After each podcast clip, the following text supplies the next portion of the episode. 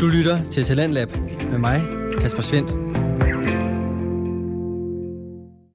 Og time 2 af aftenens program, som øh, dykker ned i Danske Fritidspodcast, tager fat i en øh, podcast, der behandler religionens betydning og en række fantastiske oplevelser.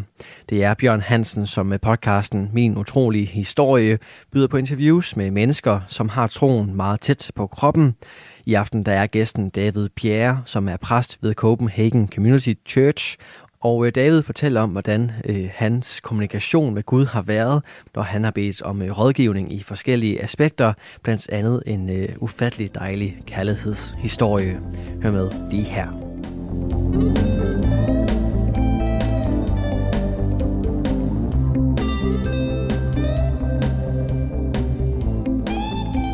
Velkommen, David. Tak. Jeg mødte dig første gang til en slags profetisk workshop, vi havde i kirken, hvor du underviste og fik et rigtig godt indtryk. Du har også talt i Københavns Frikirke, og det er dejligt, når du gæster vores stabsmøder. Du er præst i Copenhagen Community Church i København. Så jeg glæder mig til at høre din historie. Vil du begynde med at fortælle om din opvækst? Ja, det vil jeg gerne. Øh, jeg voksede op i en kristen familie, øh, og min mor og far har tre børn, eller får tre børn. Vi har en storebror, så jeg nummer to, og så en lille søster. Og øh, det er sådan idyllisk indtil, at jeg er omkring fem år. Så bliver min mor og far skilt, og øh, der begynder min mor at drikke. Øhm, og det er så en del af, og selvfølgelig flytter fra hinanden og alle de ting. Men min mor drikker meget, øh, og meget i perioder, som gør, at jeg, det bliver sådan utryg øh, i opvæksten. Øh, meget følelsen af at starte i skole og komme hjem og ikke vide, om det var en dag, hun sådan havde drukket eller ikke. Jeg lærer sådan i, i, i min opvækst egentlig, at som jeg troede var, var helt naturligt for alle, det, øh, det var at, at føle Guds nærvær, eller høre Guds stemme, eller have den følelse af, at, at Gud var i rummet. Det var sådan en, jeg tænkte, det var, det var det, som jeg troede alle vidste, eller, eller var opmærksom på, og fandt senere ud af, at det var ikke sådan, at alle opfattede det. Og, øh, og øh, jeg bor hos min, mellem min mor og far, sådan til tider flytter jeg hos min mor, når jeg ikke kan med min far, og eller hans nye kone, eller og når mor drikker for meget, så flytter jeg tilbage til min far, så jeg skifter sådan meget skole. Jeg tror, jeg skifter skole 12 gange eller sådan noget. Så jeg havde et skift nogle gange, flere gange i samme skoleår. Øh, så jeg synes, skolen er lidt svær. Men jeg oplever i hele min vandring der i teenageårene, at, at Gud han er der, og at jeg mærker hans kærlighed, og at hans stemme er, er ledende til, når det er svært, sådan en følelse af kærlighed. Jeg har en, flere, sådan, måske også mest når jeg kigger tilbage, sådan områder, hvor jeg kan mærke, at, at han var der i rummet, når tingene var svære. Eller at jeg tog nogle valg, som pludselig fandt ud af, at det var Gud, der sådan ledte, og en af de ting, som står helt klare, det var som 13-årig, hvor at øh, jeg er i skolen, og, og normalt ikke kommer hjem i frikvartererne, men men jeg havde sådan en følelse af, at der er noget, der dragede mig, eller jeg skulle tage hjem. Og, øh, og, og det gjorde jeg så. Jeg tænkte, om det, det, var sådan, det var nok bare en tanke, men jeg tog hjem. Og da jeg kommer hjem, så har min mor øh, prøvet at tage livet af sig selv, og øh, ligger ude i badekarret og har med hovedet ned i vandet. Øh, og i desperation, som uden at vide, hvad gør man, så bankede jeg hende bare på ryggen. Jeg blev ved med at banke hende, indtil hun pludselig hostede og, og spyttede alt vandet op. Øhm, og kigger tilbage på den oplevelse i dag, altså der, der blev forskrækket. Hun gjorde det tre gange, øh, hvor, hvor hun prøvede at tage livet af sig selv. Øhm, så selve opvæksten, eller selve den at være teenager, var sådan en, en smule rystet, og samtidig var jeg en utrolig hvile i at vide, at Gud var der, og at, øh, at se tilbage på hans hånd hele tiden i mit liv. Specielt der, i, hvor hun står i badekarret. Når jeg tænker tilbage på det nu, så er det som om, jeg ser, at jeg står der, og alt det, der sker, mens Gud han holder min, sin hånd på min skulder. Øhm, og, så jeg ved, at Gud var der. Jeg havde sådan en følelse af opvæksten. Det var, det var rigtig svært, men alligevel fyldt med kærlighed. I, øh, øh, mor spurgte altid, hvordan har du det, og hvordan har du det med Jesus? Det var hendes faste kommentar i, mi, i mit liv.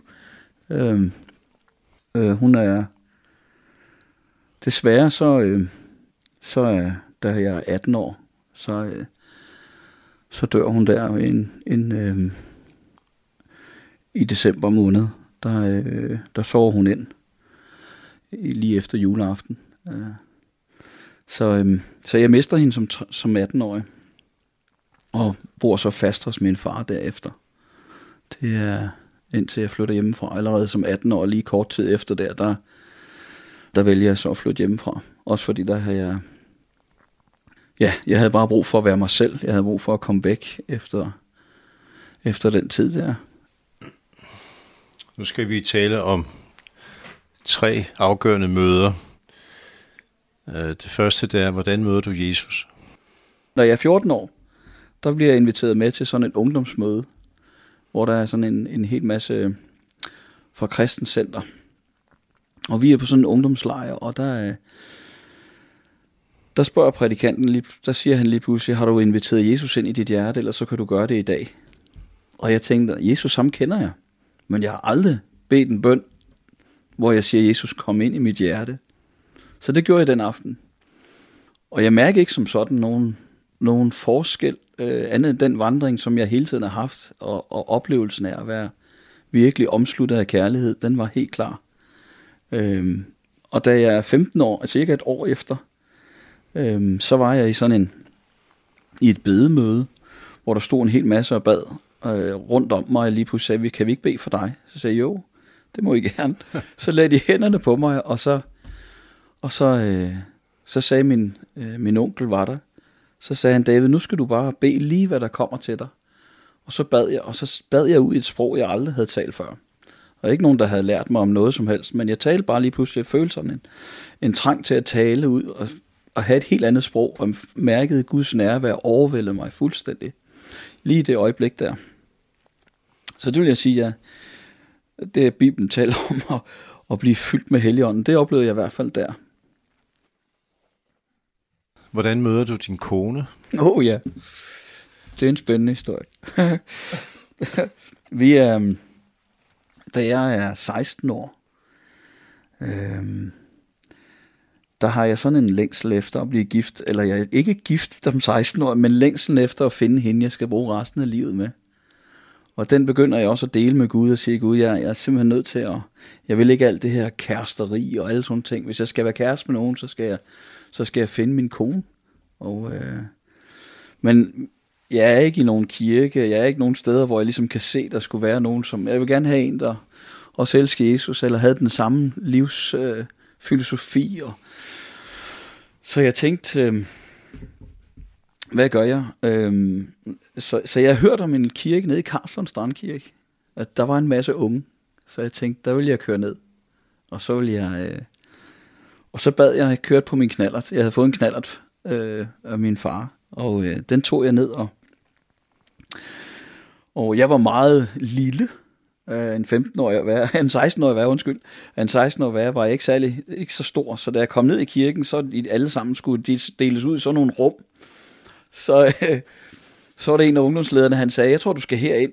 Og så sad jeg pludselig sammen med sådan en masse små 12-13-årige drenge og piger, og jeg tænkte, jeg passer slet ikke ind her. Og så da han sådan begyndte at undervise og tale lidt om, forskellige ting. Så, så gik jeg op og trak i ham, øh, og så sagde jeg, Torbjørn, der var vel ikke en mulighed for, at der var andre grupper, jeg føler ikke rigtigt, at, er der en anden aldersgruppe? Så sagde han, ja, det, det er der. Så tog han mig ind i et andet rum, og så kom jeg ind i et rum, hvor der sad, jeg tror en 6-8 piger, og så var jeg den eneste dreng, øh, øh, men samme alder som mig. Og så tænkte jeg, gud, er hun her? Øh, så må du bare lige vise, om hun er der. Øh, jeg var sådan meget, Gud, vis mig. Øh, og så fortalte de sådan, skulle vi alle sammen fortælle vores historie. Og så var der den her pige, som hed Margit. Hun sagde, jamen jeg er fra Jylland. og jeg bor i Snested, og øh, så tænkte jeg, ej, det, det var nok ikke hende. Hun var for langt væk. Jylland, det er helt væk. Det er, det er langt væk. Øhm, og det sluttede ligesom af, så tænkte jeg, så var hun der nok ikke. Og så gik der et halvt år. Så gik der et halvt år. Så skulle Karlslund Strække havde, Karlslund Strandkirke havde sådan et, Øh, en sommerkonference for unge, unge ungdomslejre. Og øh, der blev jeg inviteret med. Og øh, så var vi sådan fire drenge, der besluttede os for at køre på cykel derover i Tommerup på Oden, i Odense. Eller undskyld, på Fyn øh, i Tommerup. Og øh, så cyklede vi derover. Og da vi sådan kommer tættere på, så kan jeg mærke den her bøn igen, Gud, hvis hun er her på det her sted, så vil jeg utrolig gerne møde hende. Og jeg var sådan meget ivrig efter at, og skulle finde min udkårne. Og øh, der er jeg så, øh, der er jeg så blevet 17 i mellemtiden.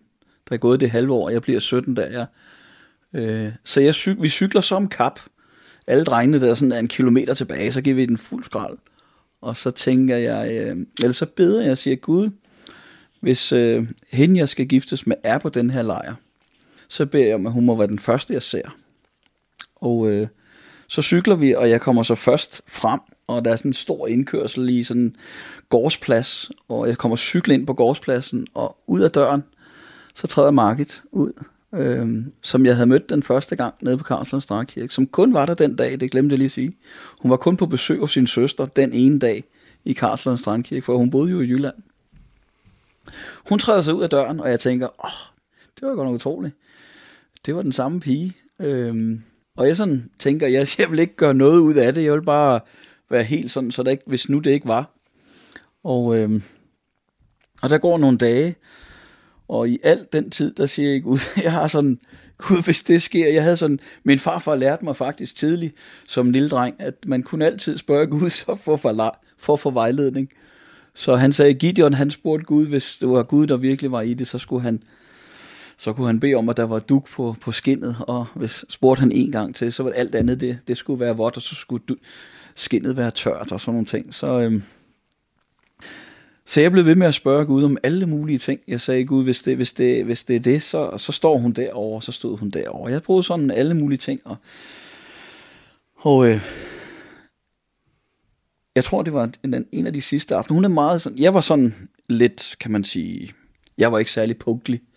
Jeg var sådan, to tingene, som de kom, og det var okay at, at, og kom lidt for sent til aftensmaden, og alle sådan ting, men hun var meget punktlig. Hun var sådan opdraget, hun er fra et præstehjem øh, over i Snested. Og øh, så hun var meget punktlig, så jeg har lagt mærke til, at hun overholdt alt, hvad der var af regler og alle sådan ting. Og øh, en af de sidste dage, vi var på lejren, det er sådan, vi var der en uge. Øhm, så var vi, vi var i svømmehallen flere gange, hvor vi i sådan en svømmehal, der lavede 20 km, eller undskyld, 20 minutters gang derfra, så vi skulle gå derned. Og den lukkede klokken 6 om aftenen. Der lukkede svømmehallen. Øh, og så vidste jeg, at når alle skulle op fra svømmehallen, så ville de gå en halv time før, så de nåede hjem til aftensmaden. Og der vidste jeg, at det ville, det ville alle gøre, og Margit specielt, fordi hun var sådan meget pligtopfyldende.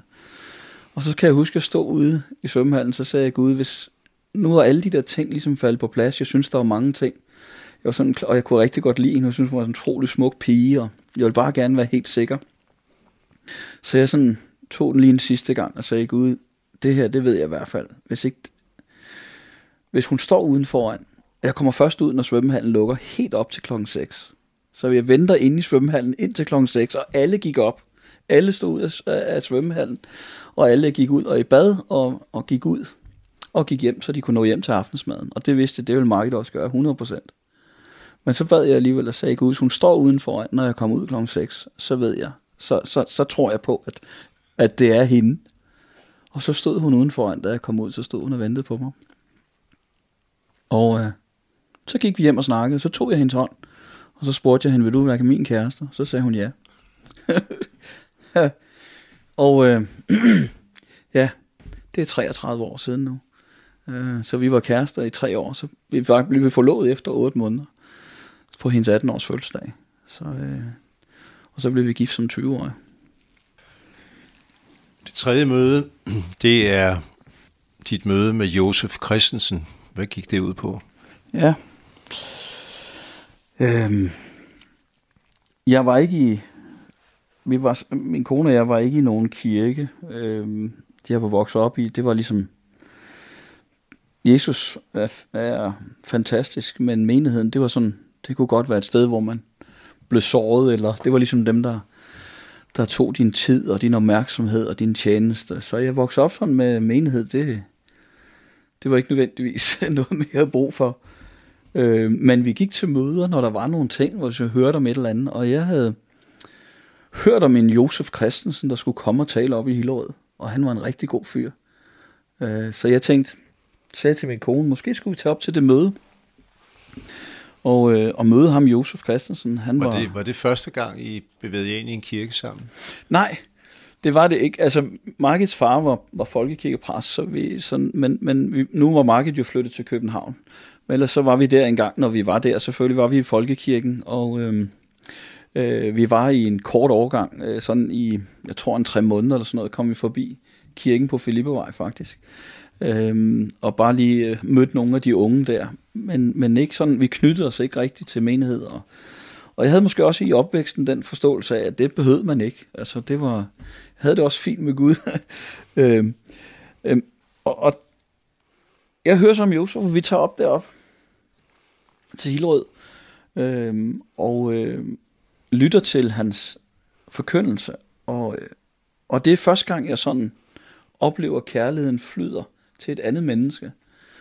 Sådan øh, andet end min kone. Øh, og så en mand, jeg synes, det var så mærkeligt. Og så jeg vender mig om til min kone, og så siger jeg, jeg kan ikke... Øh, jeg har en utrolig mærkelig følelse indeni. Men jeg oplever sådan, at jeg elsker den mand, der står deroppe. Og jeg tror, jeg skal arbejde sammen med ham.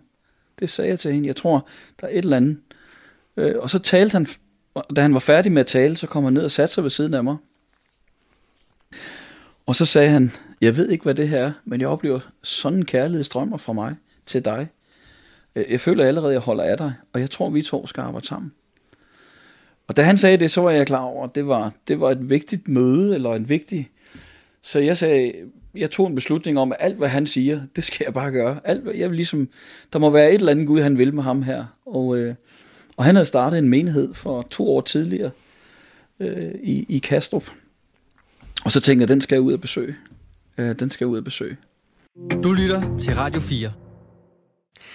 Du er skruet ind på programmet Talents Lab, hvor jeg, Kasper Svendt, i aften kan præsentere dig for to afsnit fra Danske Fritidspodcast. Her i time 2 dykker vi ned i Min Utrolige Historie, en podcast lavet af Bjørn Hansen, som i aften har gæsten David Bjerre med sig. Det afsnit vender vi tilbage til her, hvor David fortæller videre om venskabet og det professionelle parløb med Josef Christensen. Og Josef og jeg, vi, vi voksede i venskab.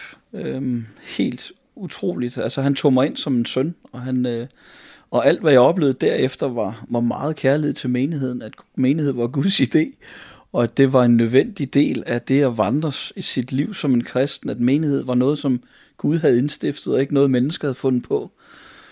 Øh, så, så Josef blev, blev min, min, min åndelige far. Han blev en, en, fik, en, en, en faderfigur i mit liv, som, som, øh, som havde utrolig meget tålmodighed. Fordi jeg, jeg, som 20-årig, så tror man jo, man kan en hel masse, og har hele verden i, i sin hånd, eller man, man, man tror, man ved det hele. Og jeg fandt ud af, hvor lidt jeg vidste. Og at min, min egenrådighed, eller det, som jeg havde oplevet i mit liv, var, var øh, Josef han formåede at elske mig igennem det alt sammen øh, og se igennem fingrene med alle de, de stolte ting, og den måde, jeg var på, og den måde, jeg agerede på. Og, øh, så, så det var en, et, et skældsættende møde for mig, for det var det, der gjorde, at jeg begyndte at elske menighed, men det var også det, der gjorde, at jeg fik pludselig en person ind i mit liv, som troede på mig på min værste dage. Du øh, oplever en befrielse i dit liv. Hvad, hvad gik det ud på? Ja, vi har været i menigheden i en, jeg tror, en tre, tre fire måneder. Øhm, og øh, jeg havde et, ikke sådan en følelse af, at der var noget galt, men jeg kunne godt mærke, at i, mit, i min, øh, jeg havde begyndt sådan at dele min opvækst med Josef og alle de ting, som jeg var gået igennem som barn, og, og den følelse af øh, min mor også at de blev skilt, og den forkastelse, man føler som barn, eller man føler, det er ens egen skyld, og alle sådan ting, havde jeg også delt med Josef. Og den, øh, kan man sige, min farfars indvirkning eller påvirkning på mit liv, øh, hvad der var rigtigt og forkert, og hvad man burde gøre som kristen. Det har vi snakket meget om, så, så øh, pludselig sådan i et helt almindeligt menighedsmøde om aftenen, der vi havde samlet og skulle snakke om økonomi og menighedens fremtid og alle sådan ting, så vender Josef sig pludselig om til mig, og så siger han, David, jeg tror, jeg tror, det er godt at bede for dig nu. Og jeg tænkte, ja, jeg var altid åben for, for en forbøn, og jeg tænkte, det er altid dejligt, for jeg synes, jeg, jeg havde nemt ved at connecte med Guds nærvær, så jeg tænkte, det er dejligt, det vil jeg gerne, det må jeg. Og så, så de samlede sig omkring mig. Og, øh, og så begyndte de at bede for mig. Og så, så kunne jeg godt mærke, at der var sådan nogle ting, der rumsterede ind i mig. Det var sådan, jeg kunne mærke, der stod, der, der pludselig væltede noget. Jeg blev vred, eller jeg blev sådan. Der kom en masse følelser op, og det hele kørte som sådan en, en film af alle mulige ting foran mine øjne, og sådan ting, der var, der havde været svære, der havde været uretfærdige, og alle mulige ting. Og, øh, og så begynder Josef lige pludselig at sige, det der, øh, der skete, fordi det, det var åbenbart synligt udad til også. Og så sagde han i Jesu navn, jeg sætter dig fri for din fortid. Og, øh, og så fløj jeg hen ad gulvet. Fuldstændig. Det var som noget løftede mig op, og så væltede jeg hen ad gulvet. Øh, og så snod jeg som en slange. Øh, ligesom jeg, jeg væsede, sådan, jeg gav sådan et lyd ud, sådan, Pah! og min kone begyndte sådan, nej, hvad sker der, hvad sker der med ham, og nej, jeg lader ham være, og det, og du ved, men, men jeg kunne bare, det var sådan, det hele, det var, det var meget vrede og meget øh, øh forkastende. Øh, alle de her uretfærdige ting, jeg, det, det, det var simpelthen, det overvældede mig. Der var et eller andet, der tog sådan og pressede mig. Og så blev de ved med at sige, i Jesu navn, bare lad det gå. Slip nu i Jesu navn. Og så efter nogle minutter, så pludselig overvældes jeg af en dyb, dyb fred. Måske dybere, end jeg nogensinde havde oplevet. Fuldstændig. Så jeg kunne mærke, at noget slap. Noget, jeg blev fri fra noget, som jeg havde givet en stor, øh, kæmpe rygsæk fyldt med mursten væk. Den pludselig var jeg let. Og der rejste jeg mig op, og så var det som om, jeg havde fået en ny start. Jeg havde en følelse af, at alt det, som var gentagelser i min families liv, det, som jeg var bange for selv at gøre, øh, skulle mit ægteskab holde? Øh, vil, vil jeg blive en god far? Kunne jeg klare det? Alle de ting, som jeg synes var brudt i min egen, min egen øh, familie, øh, øh, det var jeg ikke bange for længere. Det var som om, at frygten forlod. Øh, jeg tænkte, jeg kommer til at holde af den her kvinde resten af mit liv. Jeg bliver en god far. Jeg kan klare det, jeg kan. Og, øh, og jeg var ikke bange for, hvad andre tænkte længere. Jeg voksede op sådan med meget facade, og vi viser den bedste del af os selv. Og så er der ingen, der behøver at vide vores, vores skyggesider eller vores svage sider. Jeg kunne mærke, fra den dag tog jeg en beslutning om, alle skal vide, hvem David er. Og jeg skal ikke være bange for at være mig selv. Jeg behøver ikke at, at skabe en facade for, at folk skal synes, jeg er okay. Så jeg blev sådan meget gennemsigtig, tog en beslutning om, at jeg behøvede ikke at lyve for at gøre mig selv til noget specielt. Jeg behøvede ikke at have en god fortælling. Jeg kunne bare være mig selv. Og, øh, og det, som jeg var vant til før, eller min farfar synes, det var rigtigt, det var forkert, det betyder heller ingenting for mig længere. For mig var det, hvad Jesus synes, var det rigtigt. Det, som jeg læser i Guds ord, er det rigtige. Det er det, jeg gerne vil. Så jeg oplevede simpelthen, det hele det forlod på det tidspunkt. Øhm, og jeg var en fri mand. Som 21 år, jeg var 21 år på det tidspunkt. Og mærkede, at det hele startede forfra. Det var der, jeg mærkede, nu, nu kan jeg starte på en frisk. Jeres tur til England? Jeg går og maler i en trappeopgang en, en, tirs, en, en mandag. En mandag øh, eftermiddag. Og så, jeg har selvfølgelig tænkt over tanken, men jeg har sådan en, en længsel efter at blive trænet i teologi. Altså, jeg har sådan en længsel efter at, at forstå mere og lære Guds ord bedre at kende. Og, og det deler jeg så med Finn Allen, øh, som jeg arbejder sammen med der, og siger, jeg, sådan, jeg har egentlig faktisk tænkt på i et stykke tid, at jeg rigtig godt kunne tænke mig at, at øh, komme ud og blive trænet. Gøre et eller andet. Læse noget teologi. Gøre noget. Og det sidder vi så i pausen og, og udvikler lidt og tænker, hvad kunne det være? Og hvor kunne vi... Og, du ved, og vi snakker lidt om det. Og, øh, og så tirsdag morgen, som vi som havde gjort i en del år allerede inden da, øh, der mødtes vi med Josef tirsdag morgen kl. 5 om morgenen, der mødtes vi for at bede sammen. Øh, sådan en halvanden times tid. Be og, og bekende sønder og snakke om livet, og om vi var, om vi var hvad vi brugte vores øjne til, vores hænder til, om vi var sådan over for hinanden, sådan kom lidt tæt ind på livet, som vi ikke bare sådan... Så Finn Allen var også med i ledelsen? Af han, var, han var også med i ledelsen der, ja. Så han... Øh, og vi fik det, den glæde at arbejde sammen i 20 år. Øh, som maler gik vi bare og arbejdede sammen, øh, bare blevet ansat sammen, øh, og han skulle kun bruge et, en, en, øh, et kort ophold, som han var ikke maler på det tidspunkt, og skulle bare lige bruge lidt arbejde, og spurgte, kunne I måske bruge en svend der, hvor jeg var, og, og så kom han, eller bruge lidt hjælp der, hvor vi var, så kom han nemlig hjælp, og så lærte jeg ham faktisk ud, så han blev en rigtig dygtig maler. men men øh, tirsdag morgen, så snakker vi og beder, som vi plejede at gøre, og øh, så går, og da vi skal til at gå, for vi møder klokken 7 om morgenen, så siger Josef lige pludselig, åh oh, forresten, jeg har noget, jeg gerne vil sige, siger han så. I går klokken 12, sådan lige ved frokosttid, der havde jeg sådan en følelse af, ligesom, jeg hørte Gud, han sagde, David, det er tid til, at du skal ud og trænes. Og jeg tænkte, det var simpelthen, det var for vildt. Og det var lige der, vi havde siddet i frokostpausen og talt om det der. Så jeg vidste bare, at det her, det er Gud. Så jeg gik hjem til markedet, og så sagde jeg til hende, øh, skat, jeg tror, vi, jeg tror, vi skal, vi skal flytte øh, et sted hen. Øh, og jeg tror, det, det kunne være godt, hvis vi flyttede til England. Jeg kendte, vi var en del af New Frontiers, og de havde sådan et træningsprogram, så jeg sagde til hende, jeg tror, vi skal flytte til England. Og så sagde hun, absolut nej.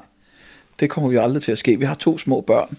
Nej, det, det og jeg kan ikke tale engelsk, sagde hun, og du ved, hvordan jeg har det at være ude alene. Og, nej, det vil jeg ikke, sagde hun. Og så tænkte jeg, at jeg kunne gøre to ting. Jeg kunne, jeg kunne øh, fortælle hende om alle de skriftsteder, jeg kunne finde, om hvor godt det var, og at Gud han vil træne os og, og bruge min, øh, min evne til at overtale. Men jeg oplevede sådan en stille stemme igen, at Gud han sagde, den tager jeg mig af. Du skal, du skal slet ikke presse, du skal ikke øh, overbevise. Og så tænkte jeg, okay. Og så sagde jeg også, Gud, hvis det virkelig er det, vi skal, så kan du jo også så behøver jeg jo ikke at fortælle hende, jeg behøver ikke at overbevise hende, fordi hvis du overbeviser ham, så ved vi også, at det er det, du vil. Og øh, så gik der to måneder, og jeg bad kun og sagde, Gud, hvis du vil, så, så, så vil jeg gerne... Øh, så vil jeg gerne flytte til England, men du må overbevise Margit. Så jeg blev ved med sådan at bede, rør ved hendes hjerte. Så gik der de to måneder, så kom hun lige pludselig til mig og sagde, skat, jeg tror, jeg tror faktisk, det er rigtigt, at vi tager en tur til England. Og det gjorde vi så, og boede derovre et år, og trænede uden nogen penge. vi havde ikke nogen penge. Øhm, vi, øh, vi kom derover, og selve studiet, øh, det kostede, jeg tror, det var 25.000 eller sådan noget. Og øh, vi havde lejet et hus hos en øh, familie, som var som en, en kirke derovre havde, øh, havde, hvor hun var flyttet ind til London, og så sagde hun, jeg har lige mit hus der, det passer lige det år, der er jeg inde og arbejde ind i London, det må I gerne lege. Og da vi kom der, Øhm, så gik der to dage, så kom der et brev ind ad døren, hvor der stod, der nogen, der havde betalt vores studieophold. 25.000 var der nogen, der havde betalt, ja. Og, øhm, men vi havde stadig, og vi var vildt glade, vi tænkte yes, for vi havde jo ikke pengene, vi havde bare, vi var bare flyttet over i tro. Øh, det eneste vi havde til, det var at få containeren derover med alle vores ting. Det var sådan set det. Og så havde vi øh, øh, ikke andet end det. Øhm, og så havde vi nogle folk, som ville støtte os, sådan så vi havde lige til huslejen. Og så alt det andet skulle vi, skulle vi have... Altså mad og drikke? Og... Ja, det skulle vi have tro for. Og huslejen var 5.000, og det var lige det, vi fik ind, som øh, vi vidste, vi havde fast, fast ind hver måned. Så huslejen var dækket. Og der gik også kun et par uger, tror jeg. Vi var, øh, mit studie startede en måned efter, for det, vi kom lige lidt en måned, så jeg lige, vi lige kunne falde til. Øh, så kom der et brev ind ad døren, hvor der stod, at, øh, at, jeg, at vi skulle betale vejskat, eller, eller council tax, som det hedder, hus. Det, som vi i Danmark kalder ejendomsskat. Det betaler lejeren åbenbart. Øh, hvor i Danmark, der betaler udlejeren det jo. Og den var på, den var på øh, 100 pund. Altså, og, og, og kursen var kursen var jo 12 dengang vi var der. Så det var 1200 kroner, vi ikke havde.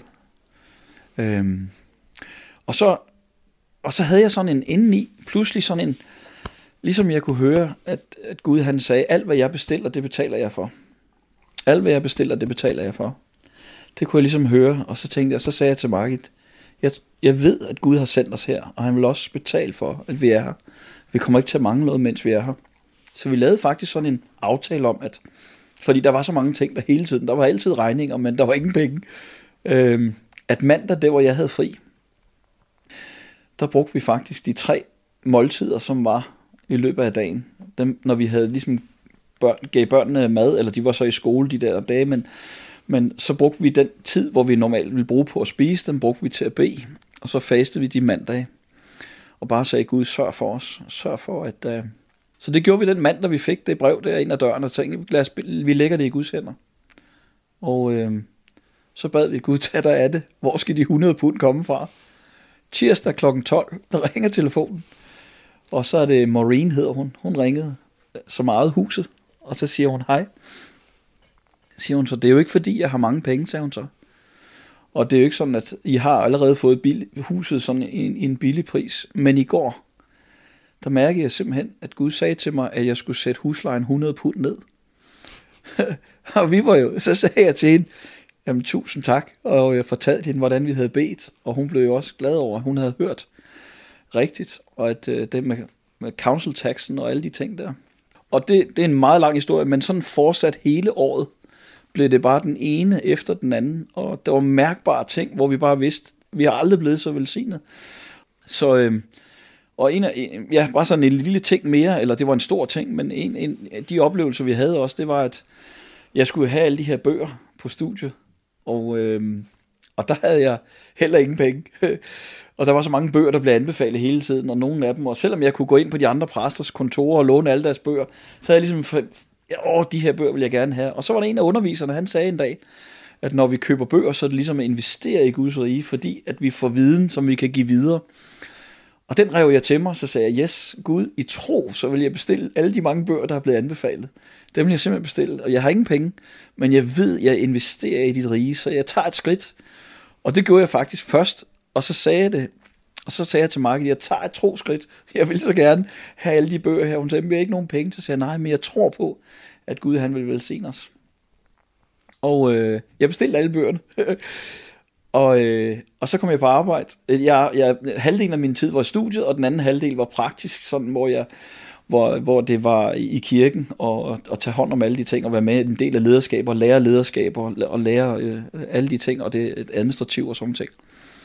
Og øh, så kom jeg på arbejde nogle dage efter, og øh, der var så nogle, nogle folders, hvor alle breve til hinanden, de ligesom kunne, kunne lægges i, så vi havde hver vores navn, og så ligesom, hvis vi havde nogle informationer til hinanden, øh, så, øh, så kunne vi læse dem derned i. Og så åbner jeg ligesom og ser, om der er nogle inform- noget, jeg skal have, og så, så ligger der en kuvert ned i.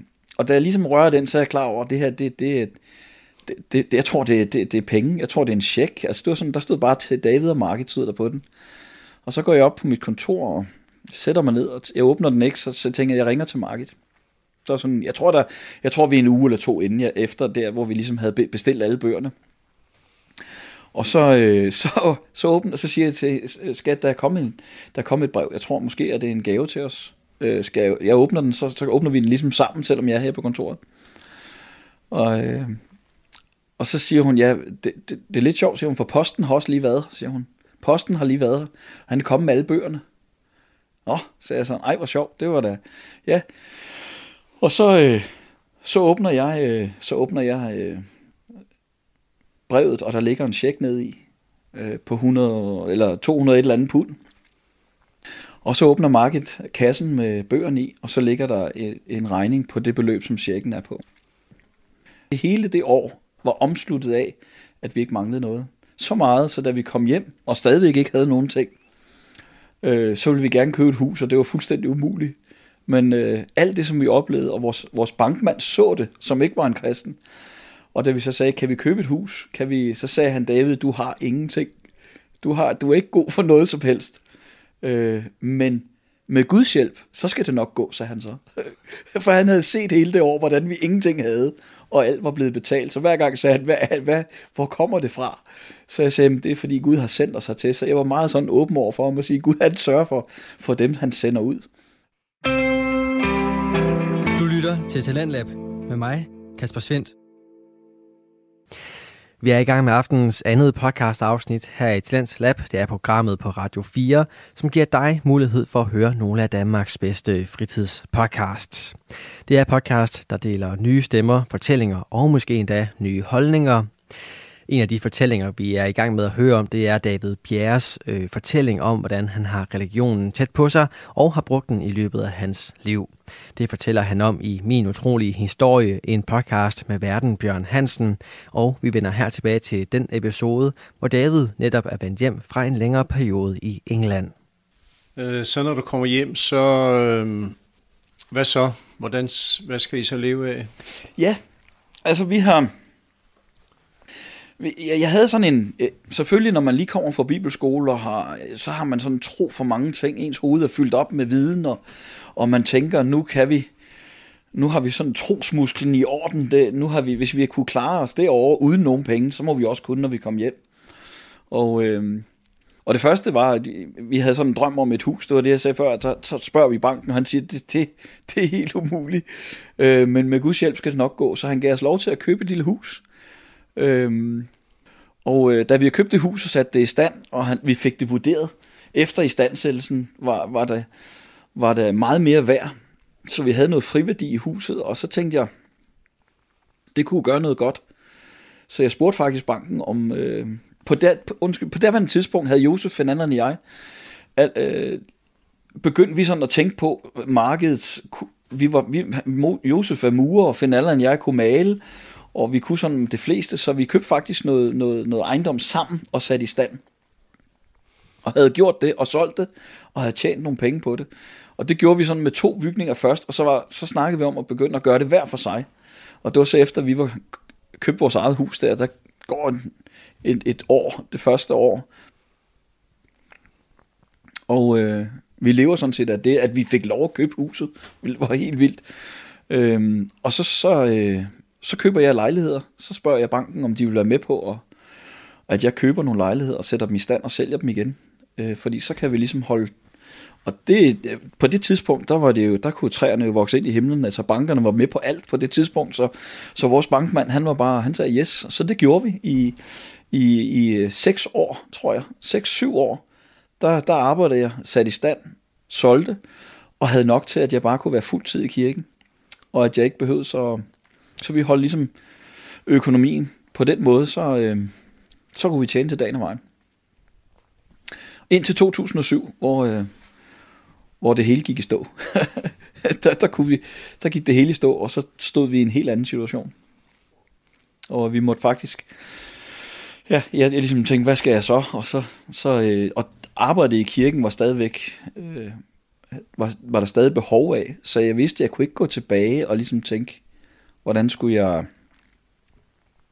Så jeg spurgte faktisk, øh, øh, om jeg kunne få tre dages arbejde i et malerfirma. Det kunne jeg. Så, så arbejdede jeg tre dage om ugen, så havde jeg to dage i kirken på det tidspunkt. Men behold så, jeg havde så fire ejendomme. Jeg havde den, vi boede i, plus, plus øh, tre andre, som jeg ikke... Øh, som jeg ikke nåede at få solgt, men som jeg begyndte at gøre i stand, og noget af det nåede jeg ikke at gøre i stand, før det hele det lige pludselig stoppede. Det var ligesom om, at håndbremsen blev trukket der i økonomien, da vi nåede til 2008, så var der så, så var det slet ikke salgbart. Jeg kunne ikke tjene noget på det lige pludselig, og det, jeg havde investeret i, fik jeg ikke igen. Så jeg tænkte, hvad gør jeg så? Og, og det var der, jeg tænkte, jamen så, øh, så må jeg lege det ud. Så må jeg lave sådan en eller anden midlertidig løsning, til, til det bliver lidt bedre igen. Og så, lejede, begyndte vi, så blev jeg udlejer. Så havde vi de øh, 12 værelser, som vi lejede ud.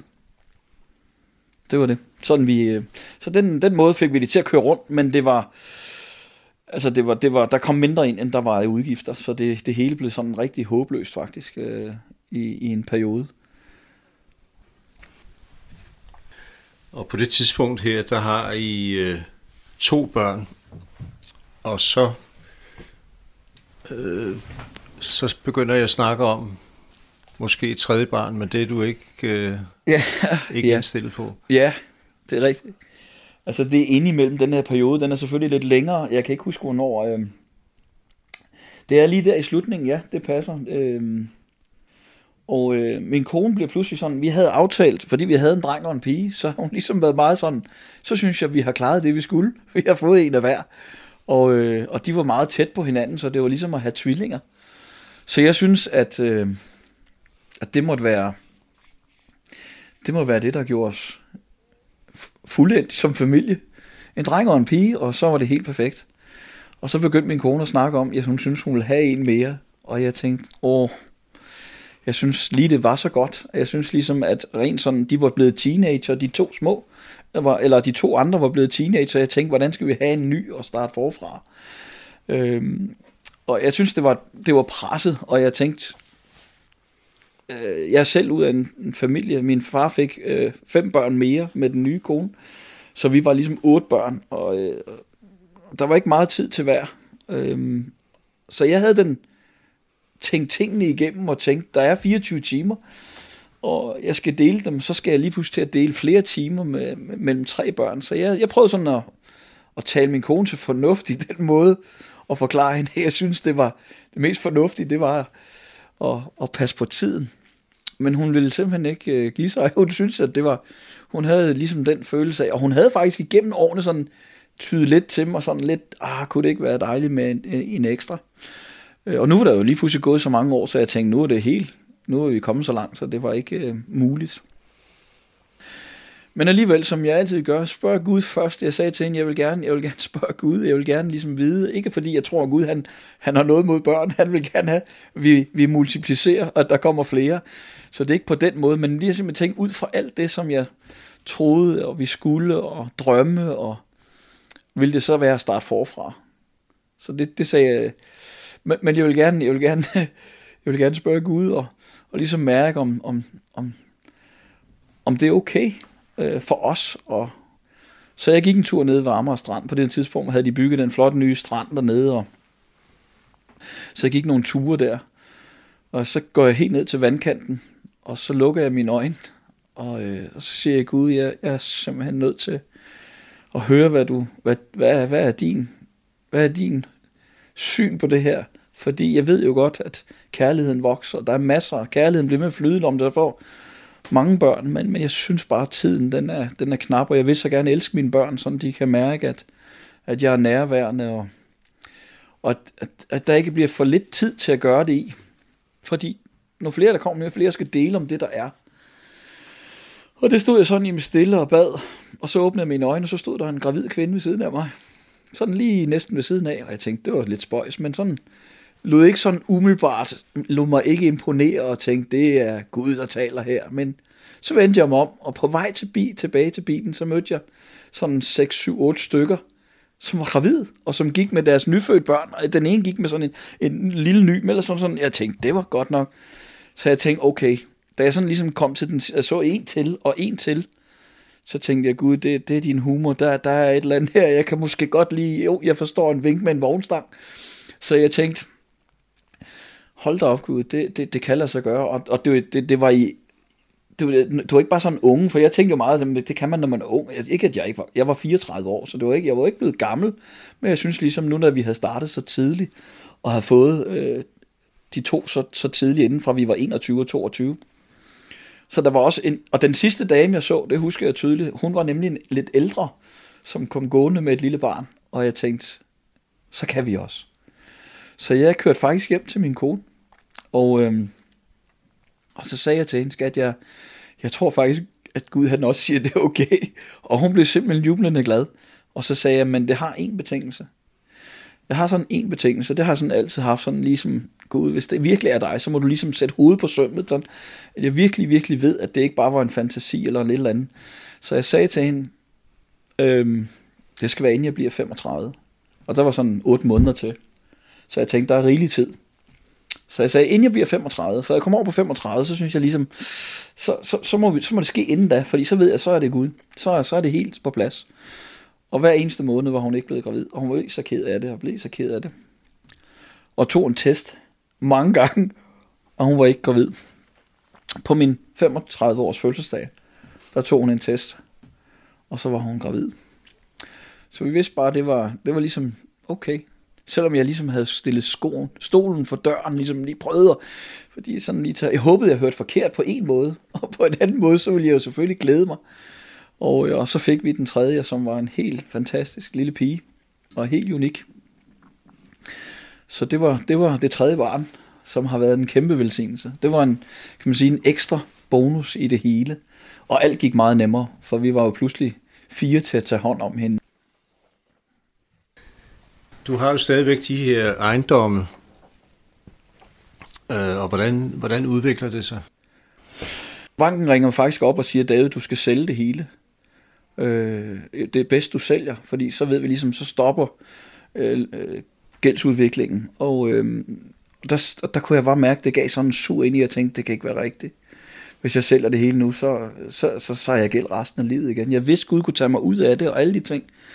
Men jeg havde sådan en fornemmelse af uretfærdighed. Vi har været sammen i kampen, de har tjent penge, jeg havde tjent penge, vi har været der. Og nu øh, var der pludselig finanskrise, og det var hårdt. Så skulle jeg bare sælge, så de kunne få deres penge, og så kunne jeg stå med restgælden. Så jeg tænkte, det, det, det, først så sagde jeg til dem, det, det vælger jeg ikke. Jeg sagde til bankmanden, det, det vælger jeg ikke. Øh, men selvfølgelig, jeg, jeg løber ikke for noget. Øh, så hvis I siger, det skal jeg, så, øh, så må jeg komme op med alle nøglerne. Så jeg havde sådan en rumsteren indeni, hvor jeg totalt var, det hele var så opgivende. Jeg følte, det var uretfærdigt. For jeg synes, at jeg havde hørt rigtigt, da jeg havde købt alle bygningerne. Jeg har aldrig trådt ind i en bygning uden at vise, uden at ligesom sige, Gud, er det her? Skal, skal jeg investere i den her? Skal jeg gøre noget? Og opleve Guds fred, Guds nærvær, den følelse af. Så jeg synes, jeg har hørt rigtigt, og alligevel blev jeg jo i tvivl. For nu stod jeg pludselig der med, en, med, med større øh, udgifter og større gæld, end jeg havde. Jeg var blevet teknisk insolvent, fordi ejendommen var blevet mindre værd i alt den her øh, rosetur. Så jeg valgte at gå mig en tur igen, som jeg altid gør. Så gik jeg ud, og så sagde jeg, Gud, jeg kan ikke mere. Øh, og, og hvis, det er jo, hvis det er dig, så ved jeg, at du kan tage mig ud af gæld igen. Jeg har prøvet det før, men jeg ønsker heller ikke at bare løbe fra noget. Jeg ønsker ikke at stå igen og ligesom have den her følelse af at starte det. Jeg vil gerne betale hver sent, og jeg vil, jeg vil så gerne øh, prøve at kæmpe mig igennem det. Og jeg, og jeg ønsker heller ikke at, at arbejde så meget, at jeg ikke er der for mine børn og min kone. Så jeg, hvad skal jeg gøre, Gud? Så jeg råbte bare ud til Gud og sagde, Gud, du må hjælpe mig. Skal, skal jeg køre op med nøglerne? Eller skal jeg... Øh, skal jeg arbejde hårdt flere år nu? Skal jeg bare blive ved? Er du, er du, hvordan, hvad skal jeg gøre? Og, øh, og ligesom jeg sagde næsten amen, så åbnede himlen sig. Øh, der kom sådan en lille, lille åbning i skyen oppe. Det var sådan en gråværsdag. Sådan lige nok til, at der er en solstråle, der kunne komme igennem. Og den landede den solstråle sådan lige, ikke ret langt fra mig, ned i noget i buskratet, som gjorde, at det reflekterede tilbage i mine øjne. Så det glimtede lige sådan, ligesom man fik sådan en lille glimt i øjet. Så jeg tænkte, det må jeg ind og undersøge.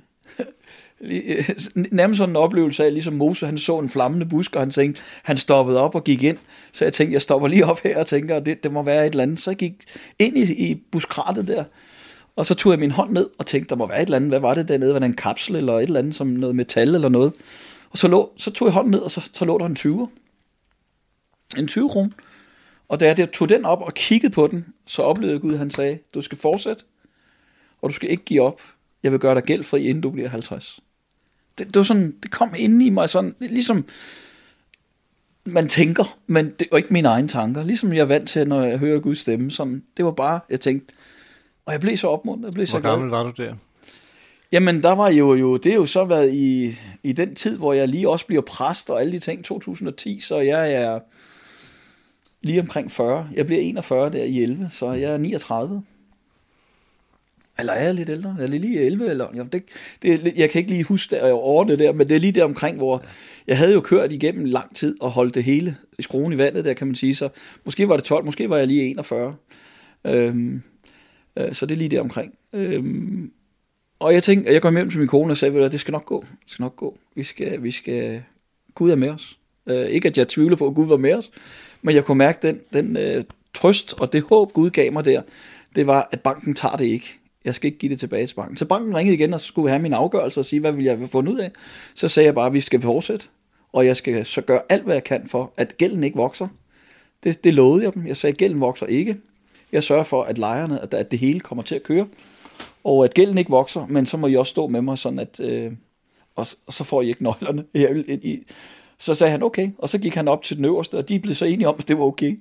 Øh, så vi fik lov til at køre videre, og det gjorde vi sådan hele tiden, og det blev sådan, øh, alt blev lejet ud, alt kom sådan hen ad vejen, og, og, og vi endte med ikke at øge gælden, der kom, øh, så vi kan holde det hele kørende.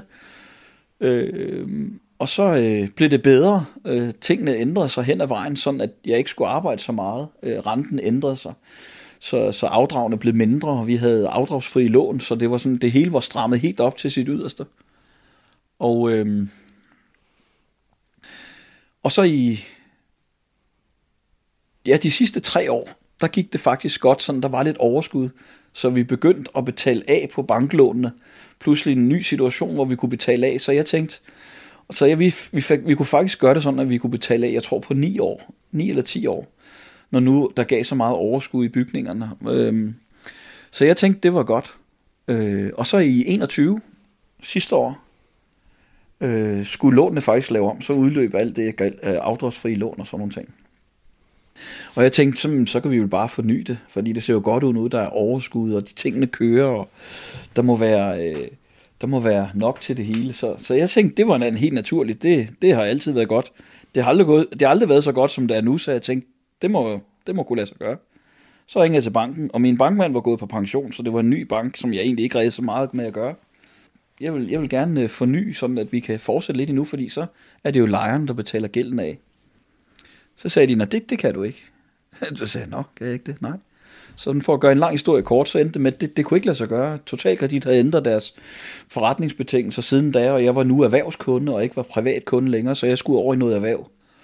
Og det kørte så en lang togtrækkeri i et par måneder, hvor de ligesom skulle prøve at finde en løsning for mig. Først så sagde banken, de ville ikke hjælpe mig, så skrev jeg faktisk til bankdirektøren og sagde, på at vi har været sammen i 25 år, mere end 25 år. Er det virkelig sådan, at når nu det sådan rigtig kniber, er jeg så ikke, har jeg ikke den samme værdi for jer som, som bank, eller er jeg bare blevet et tal, der skal gøres op, eller, eller har vi noget, er der en relation, vi kører? Og det kunne jeg mærke, det lyttede bankdirektøren til. Han, han sagde, det, han var glad for, at jeg henvendte mig. Han ville gøre alt, hvad han kunne. Men lige meget hvad de gjorde, så ville kreditforeningen ikke være med. De sagde, at der var, der var kun én vej, det var, at, at jeg skulle ændre på status øh, i, øh, i øh, udlejningen, som at det blev klubværelser. Øh, og det kunne jeg ikke få Københavns Kommune til. De, de sagde, at det kan, det vil vi ikke. Vi ændrer ikke sådan i BBR'en og laver om på det. Og så vågnede jeg en morgen, og så hørte jeg ud, han sagde, bare kontakt en ejendomsmaler. Jeg tænkte, nå. Så, så jeg vågnede sådan lidt, og det var sådan lige inden jeg skulle til at vågne, så sagde jeg til min kone, jeg tror faktisk bare, vi skal kontakte en ejendomsmaler. Og øh, det gjorde jeg med det samme. Jeg vågnede sådan lige op der, og så tænkte jeg, nå, jeg skriver lige til tre ejendomsmalere. Jeg gik lige ind sådan og lave en hurtig search, hvem er ligesom i toppen af at sælge, og så kontaktede de tre øverste, der ligesom var i toppen af at sælge, og, øh, og dem skrev jeg så til, og så tænkte jeg, nu går jeg min tur, så går jeg ud og beder. Og så gik jeg, og så gik der, jeg havde lige gået en, et kvarter max. Og det var før ejendomsmaleren åbnede det hele, så blev jeg ringet op. så var det den første ejendomsmaler. Så jeg sagde, uh, vi har set, du har spurgt om at få noget til salg. Så siger jeg, ja, det vil vi rigtig gerne sælge. Nå, sagde jeg så. Ja, fordi de har set adressen, så de tænkte, det var, det var rigtig godt. Det er lige der, hvor det er helt fantastisk. Så sagde jeg, okay. Og jeg havde sådan, jeg sagde til Margit, hvis vi kan sælge huset, som vi havde lejet ud, hvis vi kan sælge det for, for 3,1, så tænkte jeg, så går det lige op, så bliver den gæld ligesom ud af verden, og så er det hus væk. For sådan ligesom at slutte den af, fordi det er en meget lang historie, så endte vi med at sælge huset for 4,2. Så det, der blev overbudt, så de budte ind over, så vi fik 4,2, og for lejligheden fik vi 2,6 i stedet for 2,1. Så al vores gæld blev, blev, blev betalt. Så, og det var så i 6. måned, og i november blev jeg 50. Så det var den der løfte om, at inden du bliver 50, vil jeg gøre dig gældfri.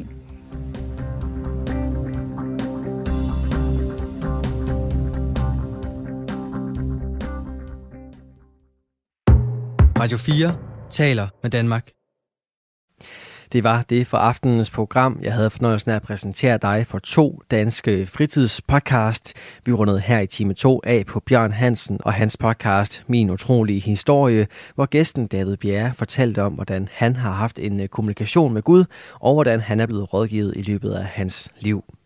Inden da, der kunne du i time 1 høre fra ungdommen, der brokkede sig over at øh, blive voksen. Det var Ida Elbæk, Julie Sontag, Josefine Bæk og Frederikke Kissum, som i podcasten Kant Take It tog den omgang brokkeri. Mit navn er Kasper Svens, og jeg skal huske dig på, at du kan finde flere episoder fra begge fritidspodcast inde på din foretrukne podcast tjeneste.